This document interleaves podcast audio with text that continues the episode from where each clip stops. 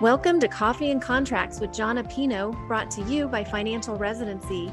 Jon owns Contract Diagnostics and is an expert on physician contract negotiation and compensation review.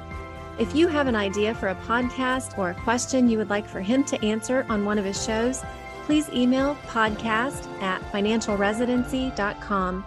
Now grab your cup of Java and get ready for Coffee and Contracts with Jon Appino. Hey, everybody, it's Jon contract diagnostics. And we're still looking at MGMA data. We have the latest data set here, but we're going to have this for a long time because we're not going to get another one for 12 months, maybe 14.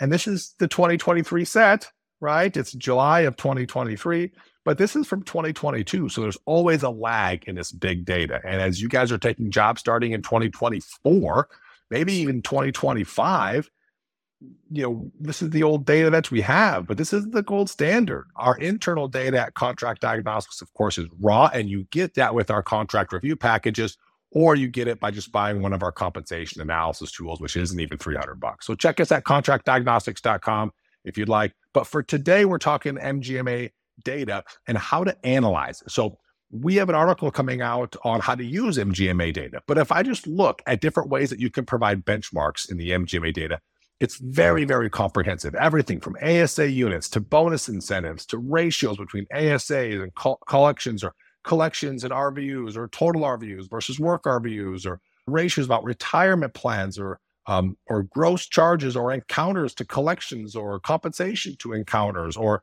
retirement benefits. There's things in there on, of course, vacation time and total PTO hours or sick time or you know lots of different things. You can filter it based on if there's a practice like like an advanced practice provider, a nurse practitioner, or a PA. You can filter it based on geographic, of course, or demographic. You can talk about what are the what are the E and M codes. You can talk about or, organizational ownerships if it's a private group or if it's a federally qualified center or if it's a hospital or an academic center. You can go down to physician's title if it's an academic center. You can talk about the actual practice type or if they're affiliated with an accountable care organization or not. It goes on to if it's a medical home or if it's in a rural setting or how many FTEs the employer has. Of course, you can go down to the state level or the regional level or the national level. How many years in a specialty has a physician been in? So if you're a new grad or if you've been out for 12 years, there's a difference and you can filter that based on MGMA. The problem is, is that sometimes the data is not robust. So as you go to filter more and more, of course, the number of survey participants becomes less and less. The overall number of participations this year was about 190,000 people, I think, which is less than one in five physicians out there. So even though it sounds like a big number, you start to specialize in some of these polls and the data is just insignificant. The p values don't line up. The numbers that they use in that particular data set, if it's included, are relatively small.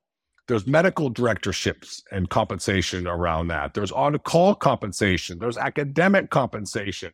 What you start at as a placement. So, again, it's your first job. It doesn't mean that, you're a new grad, it means it's your place somewhere. You're starting a job. Or there's, of course, established and everybody else out there. There's compensation for medical management staff and, and everything in between. And you know, revenue, cost, there's all kinds of stuff. And I could go on and on reading this sheet, but just know that the MGMA data is so robust. There's so many different data points. It really helps having a company like Contract Diagnostics distill it down to what you need to know and understand and how you can negotiate a better offer. So if we can help with anything compensation or contract wise, of course, give us a call at Contract Diagnostics. We have a 15 minute free call on our website. You can book it any time.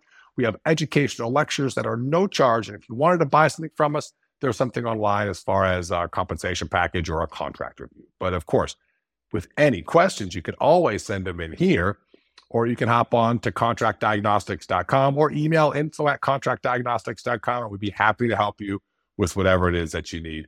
And if it's help analyzing MGMA data, look out for that blog coming up of course, if you have it or if you want it, give us a call. We can help you analyze it as well. Okay. Enjoy the rest of the week, everybody. I look forward to connecting with you all soon.